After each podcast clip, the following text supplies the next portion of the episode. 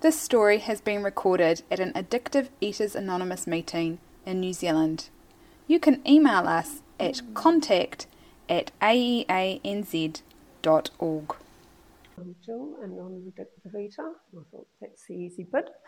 Um, but yeah, it's nice to be here and I always feel a bit anxious about sharing. Um, but I I was reading a book, a story in the big book today, and this person said, she said, I'm, I'm alcohol, I became alcoholic because I drank. And I thought, you know, that is not my experience. I believe I was born an addictive eater and I was just waiting to pick up the first one.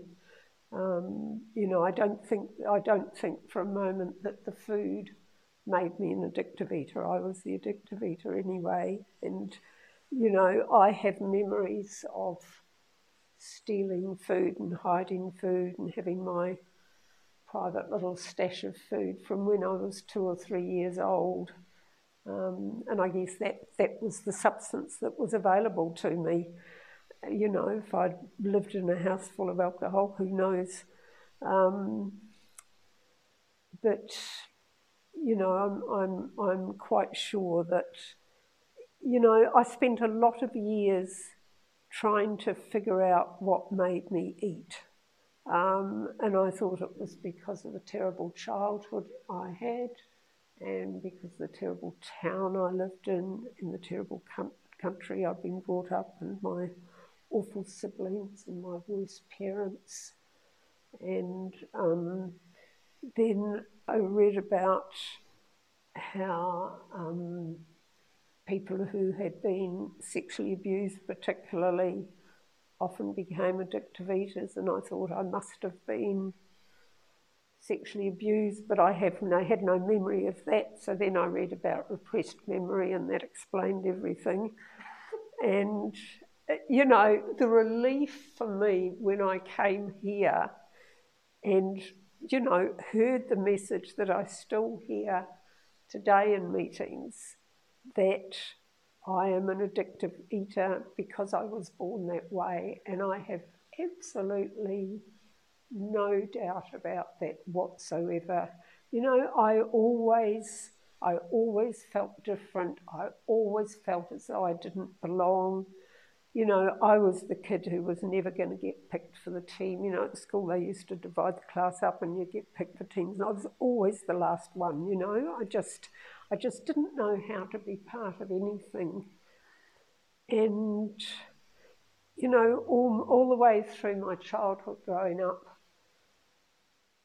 I had that feeling of, um, of being ill at ease, of not belonging, of not knowing how to fit in. It was like there was there was some secret to getting on with the rest of the human race, and I just didn't know what it was. Um, and, you know, it was awful going through life feeling like that, that feeling of not belonging. And, you know, when I was 17, I discovered alcohol, and that took away all my problems really fast. And the other advantage of it was that I know a lot of other people, when they started to drink, they'd put on weight. I lost weight, and that was wonderful because all I really wanted in life was to be thin. Um, you know, and I wasn't grossly overweight. When I look at school photos, you know, I was a bit overweight at times, but in my mind, I was enormous, you know, and I always thought I'd be happy if I got thin. And like I said, I discovered alcohol and I lost a lot of weight. and for many years of my drinking and my eating, I thought for many, many years that I had control of my eating because when I was drinking, I didn't want to eat. And, you know, the, the self delusion of the addict is amazing. You know, I just I just thought because my weight went up and down in accordance with what other substances I was using, I I always had that idea that I was controlling the weight, you know, and it was absolute rubbish. I was just swapping from one addiction to the other. Um, and that was another thing I learnt when I came into the program that addiction swaps from one substance to the other. And, you know, it was amazing for me coming into the program and looking back on my life and the things I heard just totally rang true with my experience. I mean, I had blundered through my life, never been able to figure out why things were going wrong with me, never been able to figure out why I couldn't make decisions, why I didn't have a proper career, um, why my relationships were always so lousy. Um, why everything went wrong. And when I came to when I came to a 12 step fellowship, my whole life started to fall into place. You know, it just, I don't mean as in everything got better, I mean as it, it explained why my life had been the way it was. You know, I heard well, big thing I discovered was that addiction isn't particularly about the substance. You know, it's a substance that brought me in, and I'm very grateful for that. But, you know, I discovered that addiction was about so much more than my eating. You know, it was about my whole personality, the way I lived, my belief systems, just everything. And coming here just made sense of the way I had been all my life. Um, you know, and I've, I've often shared at meetings that when I came here, there was nothing in this program that I thought was a good idea. You know, I was horrified to see God on the wall, absolutely horrified. I, well, not so much horrified, I was disappointed because I thought if it's about God, I can't go there. I'll have to try and find somewhere else. And thank God that didn't happen. Um, but, you know, the whole idea of listening to somebody else's suggestions or instructions, um, the whole idea of taking my inventory when the world had been so nasty to me, the whole idea of making amends, and worst of all, the idea of doing something for someone else was just all, um, I don't know, I was going to say intolerable, but it was more that I just, I just thought, why would you do that? Why would you do any of those things? Um, and you know, sometimes I find feel as though I haven't changed much. And when I think of my attitude to the steps in this program and the way I thought they were all just absurd, and I don't, you know, my thinking today is absolutely opposite. Like it's just the best way to live, you know. that that makes me realise how much things have changed. Um, but it, it happened through, you know, it happened through a lot of grief. You know, like I, I fought against this program. I didn't want people telling me what to do, you know, and more than anything else, I did not want to give up the food. I mean, I was in AA before I came to, came here, and um, you know, I used. I remember I used to think when I was in AA, I was so angry about the fact that I couldn't control my food, you know, and I, I, I used to yell at God and say, you know, what do you want from me? You know, how dare you want me to give up everything else? Isn't the fact that I've given up alcohol enough for you? you know, just, just demented. Um, and I think I, when I, fortunately, I lived on my, on my own, so I could probably afford to yell and shout at God more than people who lived with a family might want to.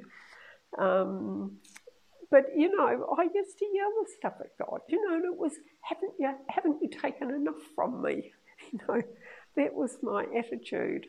Um, and I, you know, I tried, I tried managing the food addiction through AA because I thought it's the same program, It's exactly the same step, exactly the same program. It's all addiction. Um, you know, I must be able to do it through here because I did not want to come here. You know, I mean, I find even today, you know, I can whip up a bit of glamour about drinking, but there's, you know, I was a very secret eater. I wasn't somebody who publicly loved food. I was terribly ashamed of it. Um, and I did, you know, I, I, I did all my eating in secret. And I did not want to, well, I didn't want to stop eating for one thing, but I didn't want to, you know, tell anyone about what was happening. Um, you know, so I led this absolute, you know, when I think about it, I mean, I think what a, what a hard way life it is you know, to have that desire all, to, all the time and to be eating and hiding it. And I spent quite a lot of years, quite a few years, coming in and out of um, a food fellowship. And I eventually, I found the meetings here where some of you people here tonight were, were there already. And I heard you know, I knew that it wasn't working through AA, and whether or sh- should or not, it wasn't, and that I needed to come here. And I came to a meeting and, you know, heard people talk about recovery from food addiction in a way that I had never heard before. Um, and it was partly that, you know, the people in that room were a normal size. I don't know, I don't think I thought they were thin. I think, I think I thought they were just a normal size, and that was very reassuring to me um, that they were a normal size. But it was far more than that. They were, um, they had a peace about them, you know, that, and I, I could see that they had some peace in their lives. I mean, for all I know, they may have gone home and picked the cat and all their family. I don't know but it sort of seemed to me that they were they just had a had a peace about themselves. And you know I had no peace in my life. You know I was such a bad tempered person. I had always been a really bad tempered person. And as as the food got worse in my life I think I got a whole lot more bad tempered you know people were always in my way I was very suspicious of people. I was very angry. I mean, I remember I used to wake up every morning and pray to be kind and loving and gentle with everyone. And I'd, I'd get out the door in the car and start tooting the horn at people who are in the way. And I'd get to work and, you know, I'd, I'd start yelling at people. I mean, they must have thought I was really insane. Um, you know, when I went to make amends to that those people, you know, none of them said, "No, no, no, you weren't like that." They knew exactly what I was talking about. I was just crazy, and you know, I look back and I think it must have been awful for them. Um, you know, living with this person who just who just yelled at them. Um, yeah, it's just you know, it's still sometimes today when I think about it, I think just just how awful that must have been to people. But, you know, it was you know, it was I had dreaded making amends to people and I discovered through making amends to people of just just how kind people can be and how how tolerant they are. But you know, it makes me very, very grateful not not to be like that today. Um, yeah, and uh, anyway, I came here and I saw, sorry, got sidetracked, as happens. But, you know, to see people here who weren't like I was was amazing. I, I, you know, I can still remember that first meeting and leaving that meeting with that little bit of hope, you know, because I saw those people you know, in whom the problem had been solved. You know, they talked about the way they used to be and they just, they were just calm. And, and I love that, you know, I love that calmness about them. Um, you know, and that, that they, they weren't like I was. Um, you know, it was, it was wonderful. Um, and I totally embraced the program and I got a sponsor and got a food plan and thought all my Christmases had come at once. And then somewhere along the line, I decided that my case was different. You know, I think it's it's a very much a trait of addicts to think that their case is different, and I thought mine was different, and I decided that you know I could make some exceptions in my food plan when it suited me. Um, you know, I found, I found it very humiliating to ring the sponsor and you know say I'd forgotten the zucchini or something like that. So you know, to solve this problem, because I hated admitting that I'd done anything wrong, I just decided I wasn't going to talk about those things anymore. Um, and there were a lot of little incidents like that. You know, I remember I used to go and visit my parents, and they couldn't cope with me cooking my. My mother couldn't cope with me cooking my own food, so I just decided when I visited them to just have what they had because it was pretty similar to my food plan. And you know, those little those little lies, those little deceits they just, I guess they just chip away and they got bigger and bigger. And the more I did that, the more I thought, I can't possibly tell anyone what I'm doing because it just, you know, it just became a much bigger accumulation of lies about what I was doing. And, you know, I had a service position that um, I think quite a lot of people looked up to me, you know, and I was living this life of, of deceit, you know. It was, it just, to me, it just got blacker and blacker and blacker. And I realised that, being a bit of a drama queen, you know, I would have to go to my deathbed and I might make a deathbed confession of what I've been doing. But, you know, it certainly wasn't going to happen before then. In fact, I thought it'd be really good to make a deathbed confession. Um, you know, and that's how I thought. And, you know, I live with that. And, you know, the enormity of living living with lying like that and hiding what I was doing was just you know, it was it was just crazy. I remember after I, you know, I finally got to a point where I couldn't do it anymore, and you know, and I had to go and talk to my sponsor about what I've been doing. And several people said to me, "You look ten years younger. What's happened?" You know, and that was, you know, carrying that burden. And I often think of that bit in the big book where it says, "Half measures availed us nothing." You know, and I never in all those years had a moment's peace of mind. I mean, I think there were times in those years when I was um, probably eating on the food plan, quite, you know, may have been weeks or months, I don't know, but I think there were times. But, you know, in the back of my mind, I always reserved the right to go and eat when it suited me. And, you know, because of that, I, I, in my mind, I was eating that whole time and I never had any peace of mind. In all those years, I never had any peace of mind. And, you know, what happened was that I just, I just got to the stage where I couldn't do it anymore. It was exactly like it had been from a drinking, you know, except it took me a lot more years to get to that point where I just could not do it anymore. I was just, um,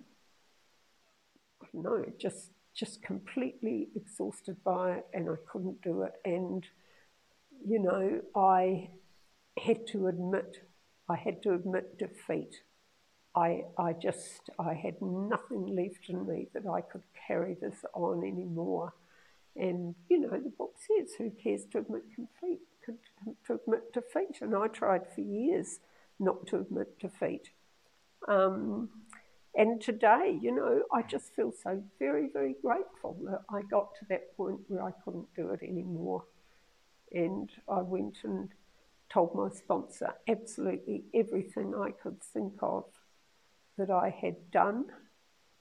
Um, you know, and I also feel very grateful that you can't get kicked out of this program because, you know, I felt I didn't deserve to be here and it took me probably three years for that feeling of not deserving to be here um, to wear off, you know. And I'm very aware today, you know, I'm not here on merit. Um, you know, I, I just feel very grateful that um, that I have been given a second chance, and I feel very grateful that I stayed because if I had left during that time, I'm not sure that I would ever have come back. You know, I would have found it so humiliating, so embarrassing, so crushing, so whatever, that I'm not sure I ever would have come back. But, you know, I was here and, you know, eventually eventually I was able to talk about what I did. I had to make a lot of amends all over again, and you know that was that was really good for me because I. I had to go back to some people and say, hey, you know, that amends I made to you 10 or 15 years ago, I skipped out some bits and I had to go back to those same people and make the rest of my amends. And, you know, again, I was you know, I am endlessly amazed at how how generous other people are because, you know, I didn't I I didn't deserve. I'll just say that people were really, really generous when I made amends and you know, I had to go back to being a newcomer and I hated that. You know, my sponsor treated me as if I was in day one again. You know, whereas if I'd had my way, I think I would have just been someone who done a few things on the side.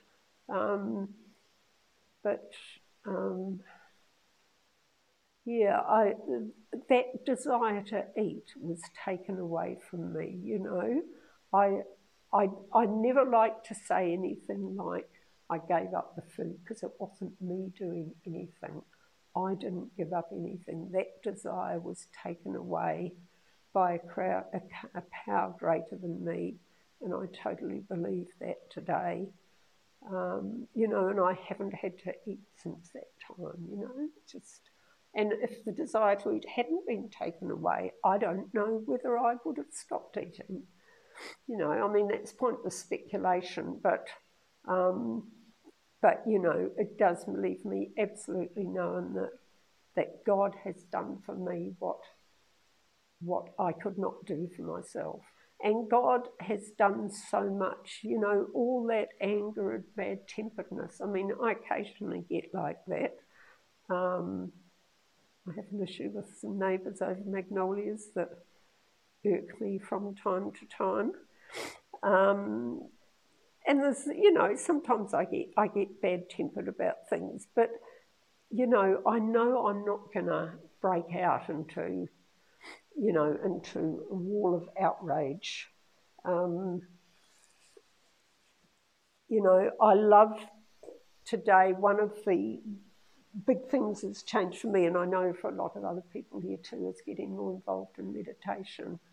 And you know, I love that. I love the practicality of of meditation, of um, of just being able to um, stop, you know, when I when when I do have those negative emotions, which don't actually happen all that often, but when they do, just being able to chop, stop and take stock and breathe quietly and you know, there's always something else I can do, you know, and that someone something else is, you know, the best something else I can do most of the time is to do something for someone else.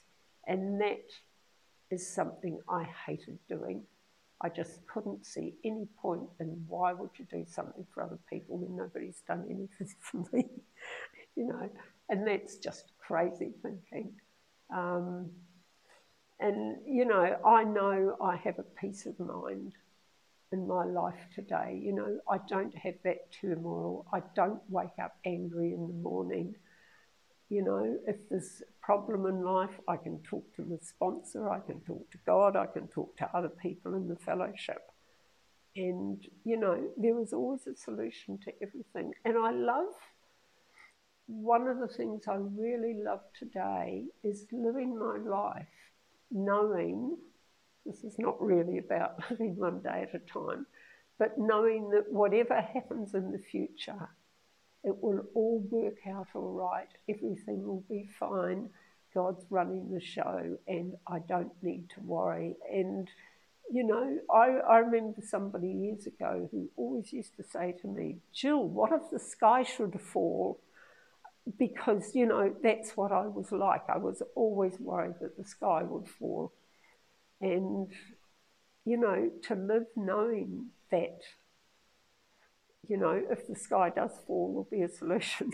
I don't know what it will be, but, um, but just to know that everything's all right and that there will never I mean, just to have that, I have got that certainty that whatever happens in my life, there will be a solution for it and there will be someone who can help me. And I thought, how many people out there in the world live knowing?